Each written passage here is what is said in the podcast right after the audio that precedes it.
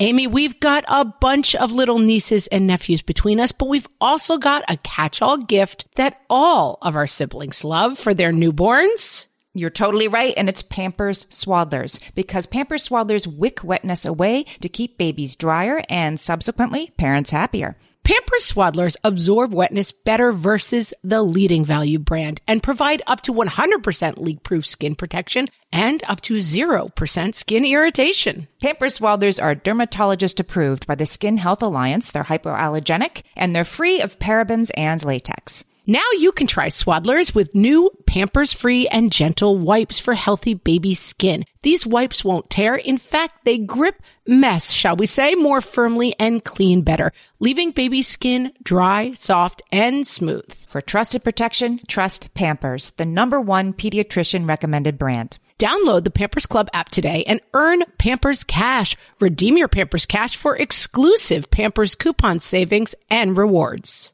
Only redeemable via Pampers Club. Pampers Cash has no cash value. Hello, everyone, and welcome to Fresh Take from the What Fresh Hell podcast. My guest today is Annie Murphy Paul, an acclaimed science writer whose work has appeared in the New York Times, Scientific American, and the Best American Science Writing, among many other publications. She is the author of the book Origins and the Cult of Personality, and her new book, The Extended Mind, The Power of Thinking Outside the Brain, reveals how we can tap the intelligence that exists beyond our brains in our bodies, our surroundings, and our relationships. And I will also say that Annie is a close personal friend of mine for, I believe the word decades applies. For sure. Everyone knows that I'm an oldie locks on this podcast, so I can say that we've known each other for decades at this point. Anyway, welcome, Annie. It's so nice to have you. it's so good to be here, Meg. Your book starts with the phrase use your head. And talks about, I will say, I will admit, of an expression I use multiple times a week with my children. Sometimes use your noodle, use your noggin. I mean, we take different takes on it. Mm-hmm. But your book kind of starts with this premise about why that phrase is kind of inaccurate and leads us to misunderstand our own brains. So can you talk about that as your starting point and what led you there? Yeah. So use your head. I employed that phrase as a kind of, it's a summation of a certain attitude and a certain paradigm that we apply to thinking. Right. And that is, you could call that a brain bound or brain centric paradigm in which we locate thinking inside the head. We think that all of our thinking processes operate inside the head in the brain. And we really give too much weight to the brain. We sort of idealize it and fetishize it in a way. And my point is that actually thinking happens, it's sort of spread out across the body, across the spaces in which we learn and work, and across our relationships with other people. And the brain itself, the brain on its own is really limited. And the way we transcend those limits is by skillfully pulling in those other kinds of resources. And that's not something that we're really taught to do. And we don't teach our own kids to do, but I think that should change. One of the things that we talk a lot about on the podcast and the way we like to approach things is bringing in authors and books and experts who tell us an easier way to do things versus like there's actually kids in Belgium who are eating frogs at midnight and they never complain and you should, you know, your kids are failing because they're not doing that. And I feel like this book really falls into that first good category. It's not saying like you're totally messing up the way you're using your brain. It's really saying your brain has a very specific way of functioning that maybe we're not tapping into in the correct ways. And let's talk a little bit about the way we think of our brains as a muscle. Mm-hmm. Like, let's make it stronger and better. And then soon, you know, we're going to be able to fly because we're going to use this brain in this very specific way. Yes. And what's wrong with that idea? We're all still waiting for that to happen, right? And somehow it's not. I mean, I have to tell you, by the end of this book, you are not able to fly, which is a disappointing part. Yeah. I mean, I think a lot of us have had this experience during the pandemic where, you know, we started working at home. We're working maybe a lot more just to keep up with new demands and we weren't commuting. We weren't chatting with colleagues at the office. We were just working morning till night. And it's not the case that I think a lot of us feel like we were running on all cylinders. Do you know what I mean? No, I think it's fair to say that's not the case, Annie. No. that's not the case. Yeah. So I think we had this huge natural experiment courtesy of the pandemic, which showed us that this idea of the brain as muscle. And if you just exercise it more and more and push it harder and harder, it's going to get bigger and stronger and you're going to be smarter. I don't think that's how the brain actually works, you know, and I do like the idea, Meg, of like, this is an easier way to think because I think that's actually true in the sense that we have this very limiting model of how to use the brain and that is treat it like a workhorse that you just sort of keep flogging at it and like yes sit there until it's done and that's actually when actually it would be much better to take a walk or have a conversation with a friend or you know do something that gets you out of that changes your context instead of staying there in this very almost punitive way. I think it's like you're being punished until you can finish the task. It's not a congenial way to treat the brain at all. I feel like we were raised on this idea of, well, you're really only using 20% of your brain. Where did that idea go? I mean, you've heard that before, right? Oh, we're only using 20% of our brains. Right. It's actually almost the opposite. It's like, we're using our poor brains at, to the max at this point. You know, our biological brains were never evolved to do the incredibly difficult things that we ask of it these days, which is, you know, dealing with abstract concepts and symbols and counterintuitive theories from science, for example. These things are really hard for the biological brain to handle. And we're really, our brains are working at maximum capacity, you know? So really the only way to get smarter is to transcend those limits of the biological brain, bring in these other resources and do that in a really skillful and intentional way. I mean, we think outside the brain as the phrase I like to use. Now we do use our bodies and our spaces and our relationships, but kind of in a haphazard way. And we could be much more thoughtful and intentional about how we do that. So let's talk a little bit about what that looks like. So we're rejecting this model of like, just get to the desk, Nike swoosh, just do it. Use your noggin, use your brain. And you lay out in the book a lot of really practical ways to expand your mind and use these outside resources mm-hmm. to, you use the metaphor, we're big on metaphors. I love a metaphor of instead of the brain as a workhorse, the brain as an orchestra conductor. Right. And so how does that actually function? Yeah. Well, that would mean being an orchestra conductor and putting the brain in that role would mean that the brain is not responsible for all of the work that needs to get done. Instead, it gets distributed across various different resources. And you might, you know, for example, gestures, if your listeners can't see us, but if they did, they would see that I'm moving my hands all around. Trust me, she is moving her hands all around. All around.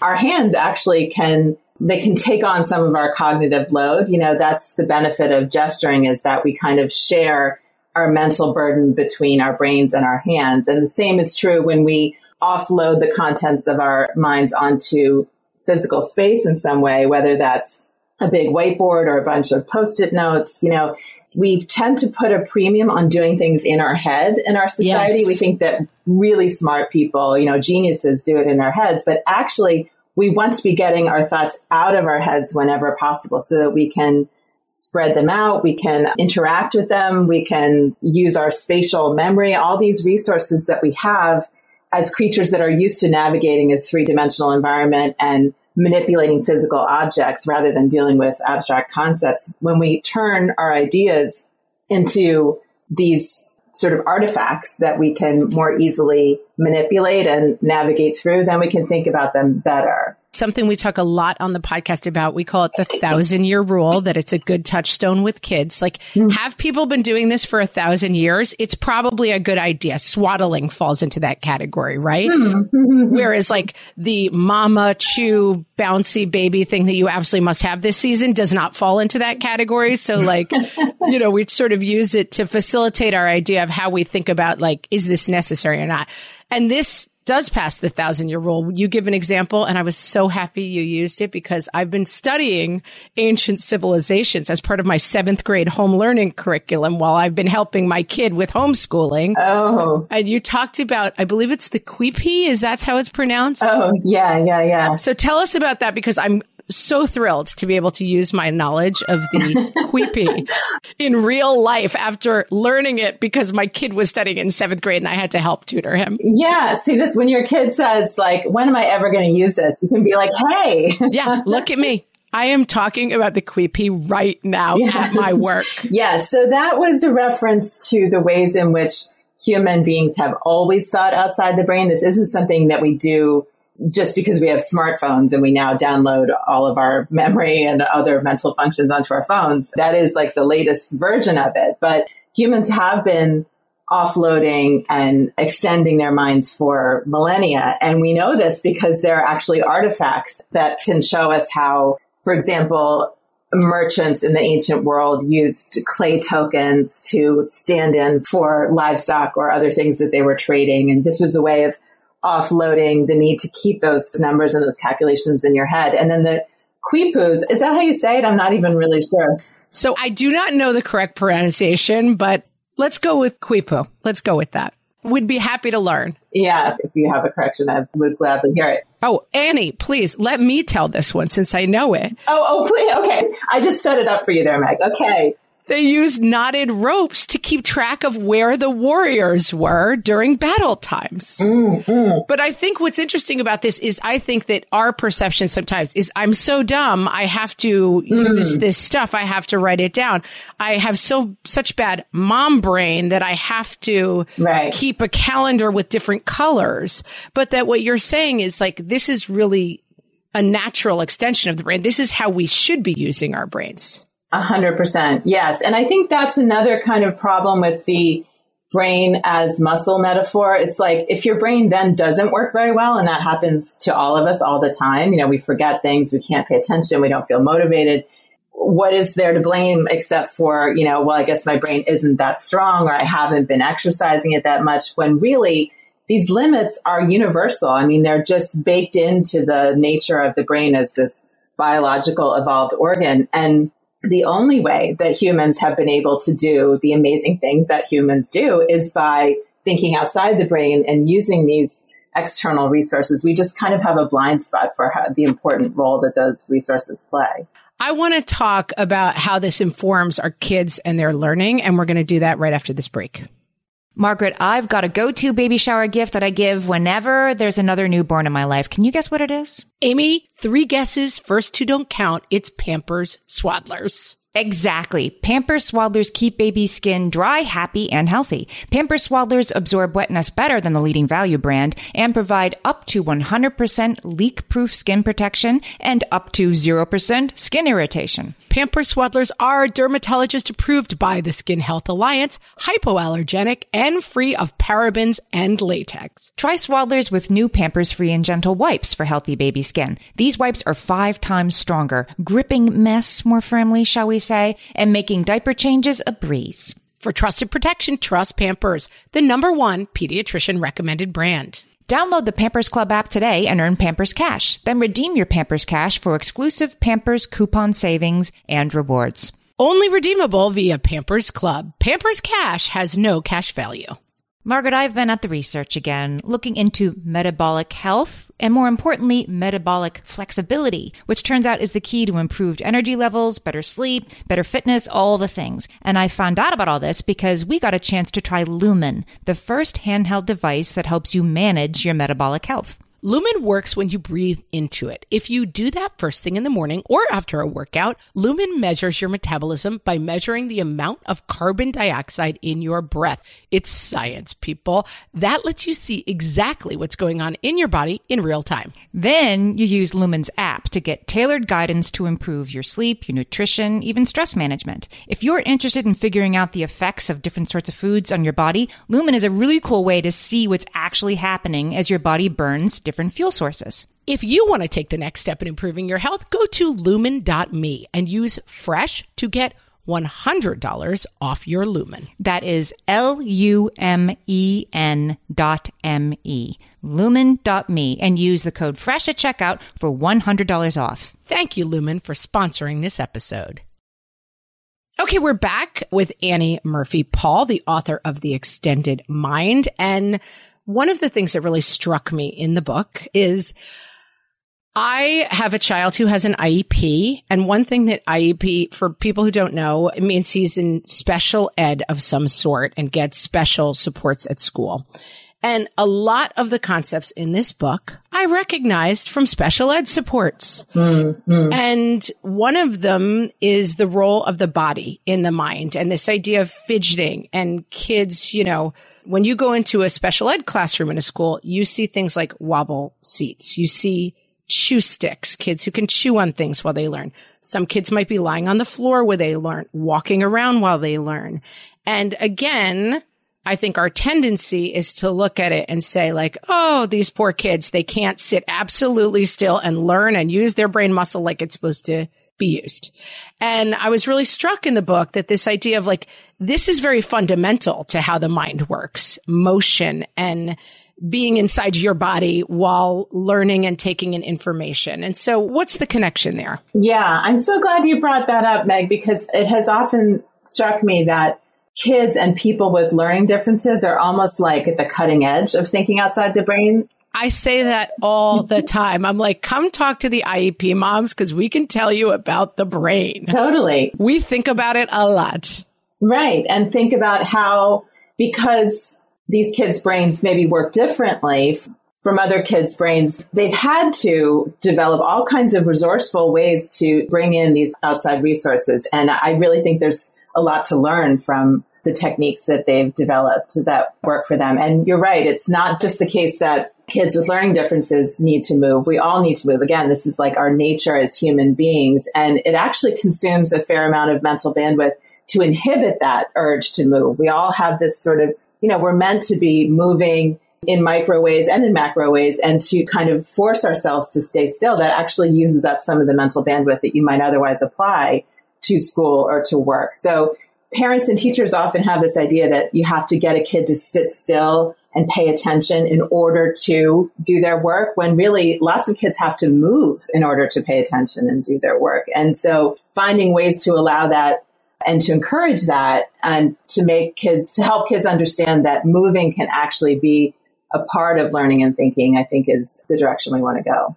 I think it's something else we know instinctively. I know for myself that if I have a something I'm trying to write, I read my background on it and then I pause and I go for a walk. And mm-hmm. almost always during that walk, it comes to me. And in the book, you really talk about why that mm-hmm. is. So what is that process that causes that? Well, there's a couple things that are going on there. I mean, one is that bodily movement tends to enhance cognitive processes. It, it helps us become more alert and it seems to stimulate mental processes that remain dormant when we're sitting still. Another interesting element of this is that we tend to think in metaphors because our way of understanding abstract concepts is to put them in the terms that our body understand, our bodies that interact with the physical world. So we say things like, we're reaching for a goal or we're running behind schedule. You know, our language shows how we put things in these metaphors of embodied, you know, experience with the world.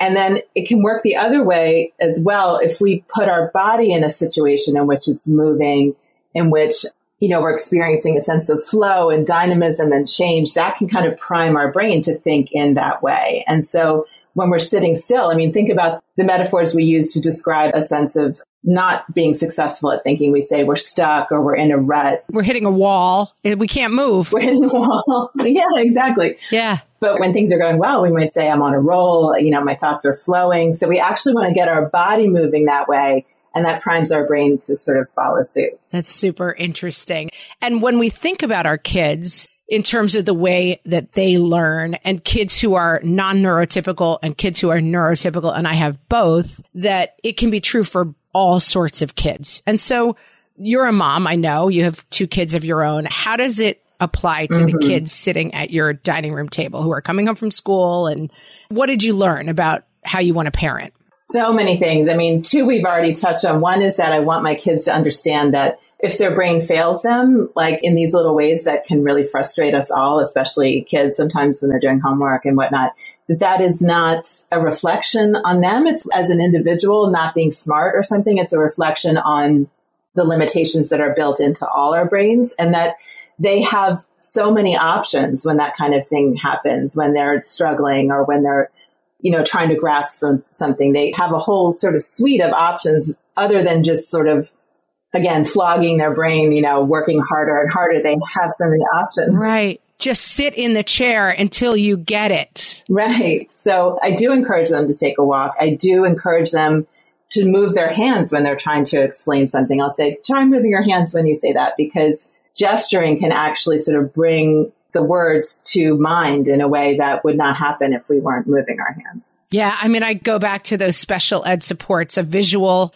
calendar. First, we will do this, then we will do this, then we will do this. And mm. that's a lot of the work that our brain does, mm-hmm. right? If then and how, what comes next. And I think that we tend to internalize that normalcy and high functioningness is not needing those supports. Right, right. But that what I like about this book is that it really underscores that these supports are very natural to the mind. Yes. And really helpful to us throughout life. You know, it always strikes me that like we think it's okay for kindergartners to use manipulatives, you know, to use counting rods or whatever, but then right. that's kind of kid stuff and you're supposed to leave that behind. Outgrow that. Yeah. Yeah. But, you know, if you think about an architect and how they're not constructing or designing a building in their head, they're often using a model, you know, that they can move their body around, that they can interact with. And there are lots of professions that have realized that thinking outside the brain is actually the characteristic of an expert, of someone who's a master at something, you know? It really made me think of I was a screenwriter for many years. Mm. And the hmm. first step of screenwriting is 50 index cards that says, you know, right. Annie robs the bank, Annie gets chased down the street by police, Annie runs it, you know, and then you start moving them around and you say, okay, wait, she's got to meet her partner in crime before she robs the bank. And you just spend all your days in front of a giant corkboard moving index cards around to figure out what the story is. Right. And, you know, it's interesting to think that if you didn't do that, you tried to do it all in your head, you'd probably come up with a much inferior story, you know? Much, you almost couldn't do it. Your mind, truly, you feel the thesis of this book. When you try to do that, your brain's like, you can feel the rusty wheels just come to a stop. Right. But the minute you kind of lay it out visually, and I think it's the kind of thing especially, and I want to take a break and come back and talk about moms, that this kind of thinking about our brain can really help us structure like how to do this better for ourselves. Mm-hmm. We'll be right back.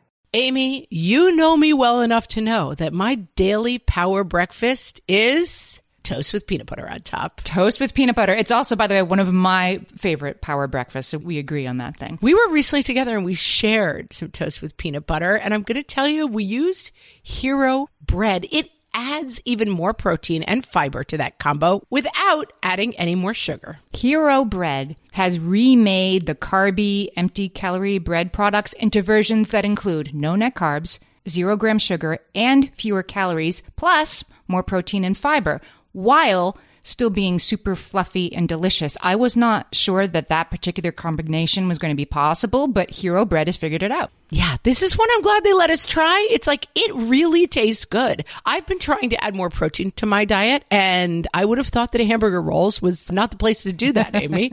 but all of Hero Bread's products, from rolls to tortillas to croissants, we please, offer protein and fiber, zero to one grams of net carbs, and zero grams of sugar. Start your Hero Bread bundle on their website and get 10% off your order. Go to hero.co and use the code motherhood at checkout. I like this bread, people. It's H E R O dot C O and code motherhood for 10% off your order of Hero Bread.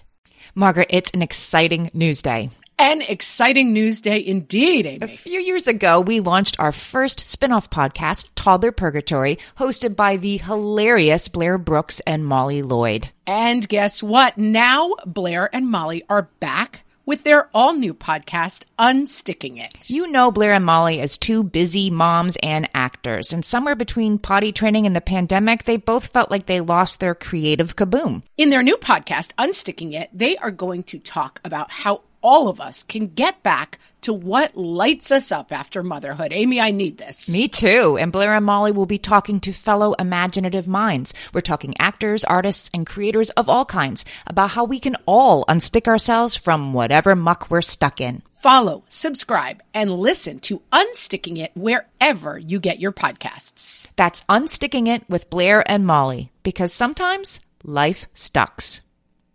I'm back talking with Annie Murphy Paul, who is the author of The Extended Mind. And we talked about this book in terms of what it can mean for our kids. And now I want to talk a little bit about ourselves as moms running kind of busy, crazy households. And one of the things that really struck me in this book, I've never heard the term interoception before. Mm-hmm. And tell us a little bit of that and how it plays in. Another thing I'm obsessed with is instinct. Just listen to your guts, mom. And I'm like, I don't think that's quite the right advice. Mm-hmm. Talk to us a little bit about interoception. Then we'll talk about whether or not moms should listen to their guts.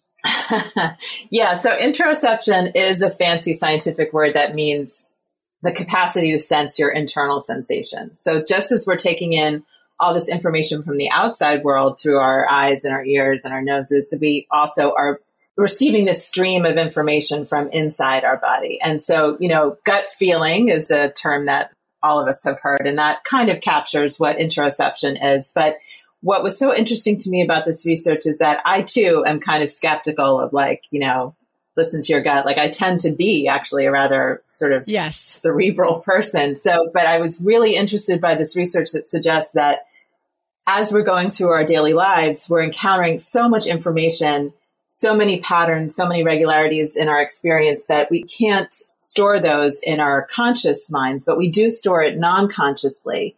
And then the way we get access to that non-conscious sort of treasure trove of experience, our own experience, is through these gut feelings. That is what is happening when you feel a little twinge of nervousness or a little surge of excitement. You know, that's like your own store of experience telling you, oh, you've encountered a situation like this before. You've been here before. Yes. And here's a guide to how to handle this situation. And the more sensitive you are to those internal cues, the better use you can make of them. I think my problem with the gut feeling is the other side of the equation that I tend to be extremely reactive to things. And I found, especially after having kids and I had some postpartum anxiety and other stuff going on around my gut instincts became so hypersensitive mm. that I was getting like danger, danger, impending death messages all the time. Mm. And that I felt like people kind of being like, go with your mom gut. I was like, okay, my mom gut tells me that the world is ending all the time and mm. horrible things are about to happen to my kids all the time. Mm. And so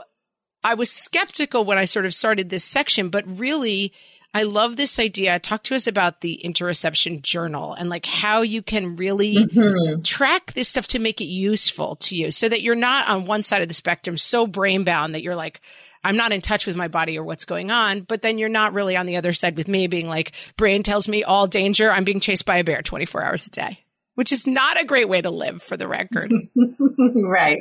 No, you don't want that. Yeah, I would say there's actually two techniques that I found to be useful. One is that affect labeling that I write about in the book, which is just naming what you feel and not judging it, not building it up into anything, just like sort of in a very calm and non-judgmental way and curious way, like naming what it is that you feel. And then the interoceptive journal that you mentioned, that's a way of sort of tracking your internal signals and what they're telling you and then what actually happened, making that connection. And then looking back on that record that you've kept, you know, I felt like this when I made this decision and this is how it turned out you can see patterns. You know, maybe there are times when your interoception, your internal signals are steering you right. And then other times when you realize, oh no, actually that was, I was overreacting in that moment. And, you know, in future scenarios like that, maybe I can sort of put that aside a little bit.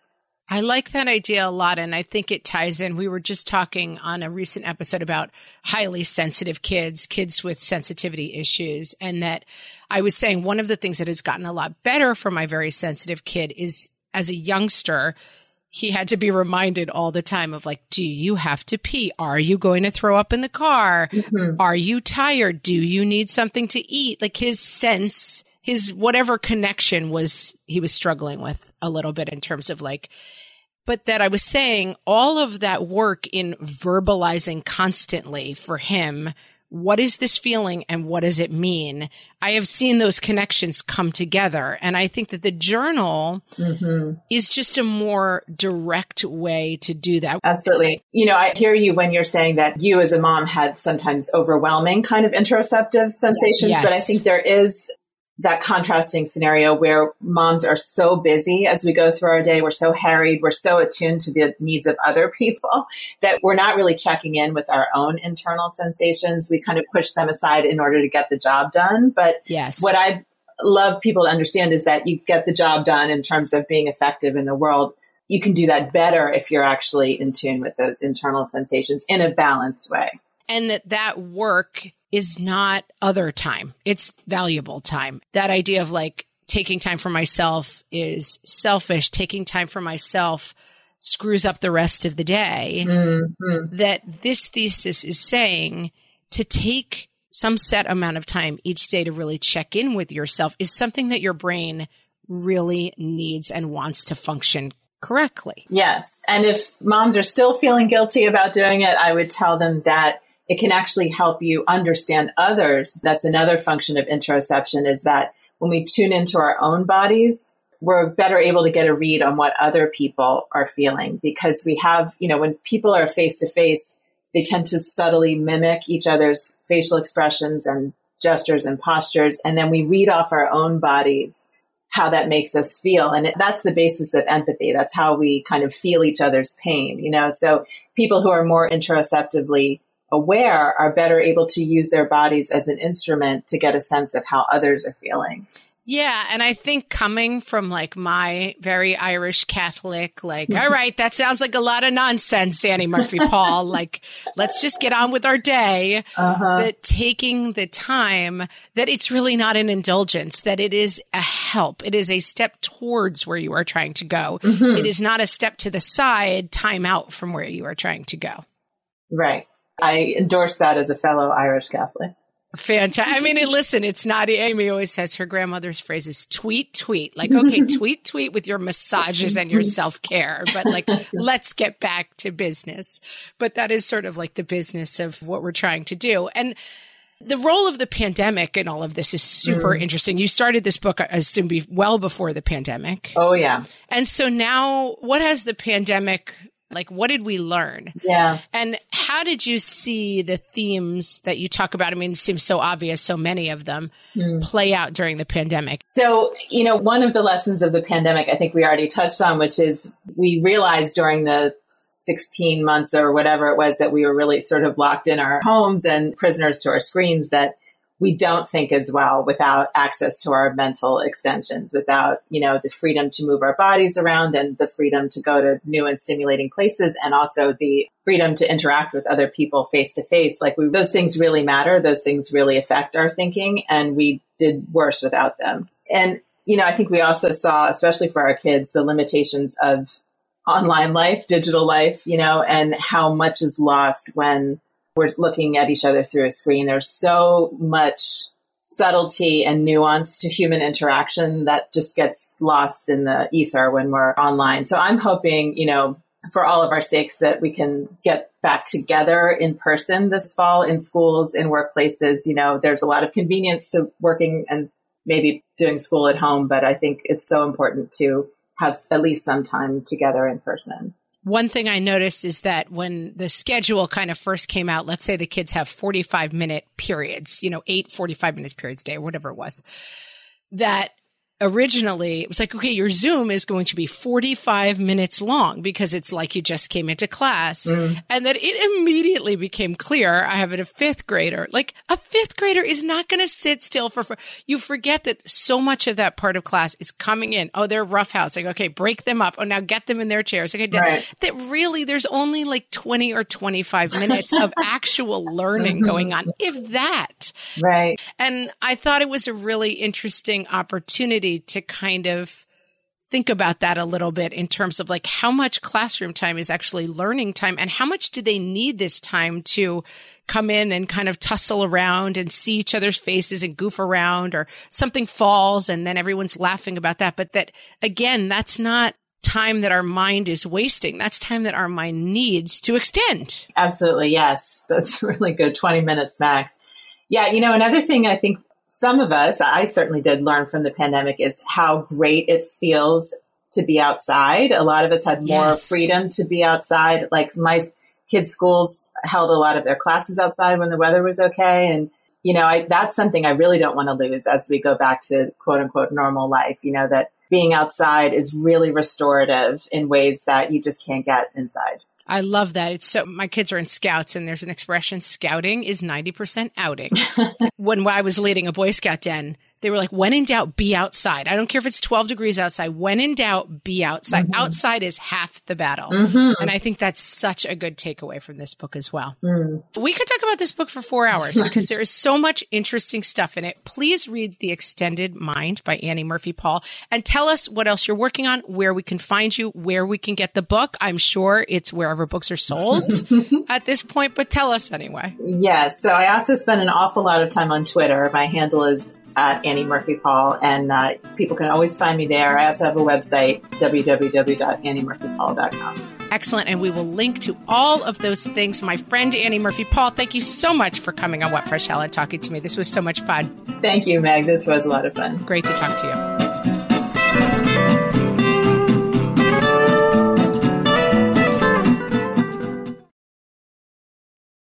Well, hey there, busy mama. Are you looking for ways to make your life easier, your home less chaotic, and at the same time add more joy to your life? My name is Deanna Yates, and I'm the host of Wanna Be Clutter Free, a podcast all about letting go of the stuff we don't need in our lives so that we can focus on what truly matters. Don't worry, I'm not going to tell you to throw it all away or make you feel guilty about keeping something you love, no matter how many other people don't quite understand it but I will give you practical and more importantly, actionable advice so that you can make progress right away. And you won't just hear it from me, there are amazing guests too. It's like having your bestie in your pocket telling you it's okay to let go of the things that are not serving you and your family in a totally non judgmental way. So join me over on the podcast where we can work on progress over perfection for those of us that want to be clutter free. When it comes to raising kids, there's so much to consider. Things like what do we feed them? When do we feed them? How do they sleep? What does it look like to raise kind kids? How does their nervous system work? How do I keep myself calm? What are my triggers? There's so much that comes into play, and we are distilling all of that information for you at Voices of Your Village podcast, where we bring experts in the field of early childhood and education and psychology and across the board so that you don't have to comb the internet for information you get to show up and hang out and have shame free, judgment free conversations and insights into what it looks like to raise kind, empathetic, emotionally intelligent humans. I'm Alyssa Blask Campbell. I have a master's degree in early childhood education. I'm a mom of two, and I am walking this journey right alongside you doing this work. Come hang out with me at Voices of Your Village, and we can dive into real conversations with actionable tips.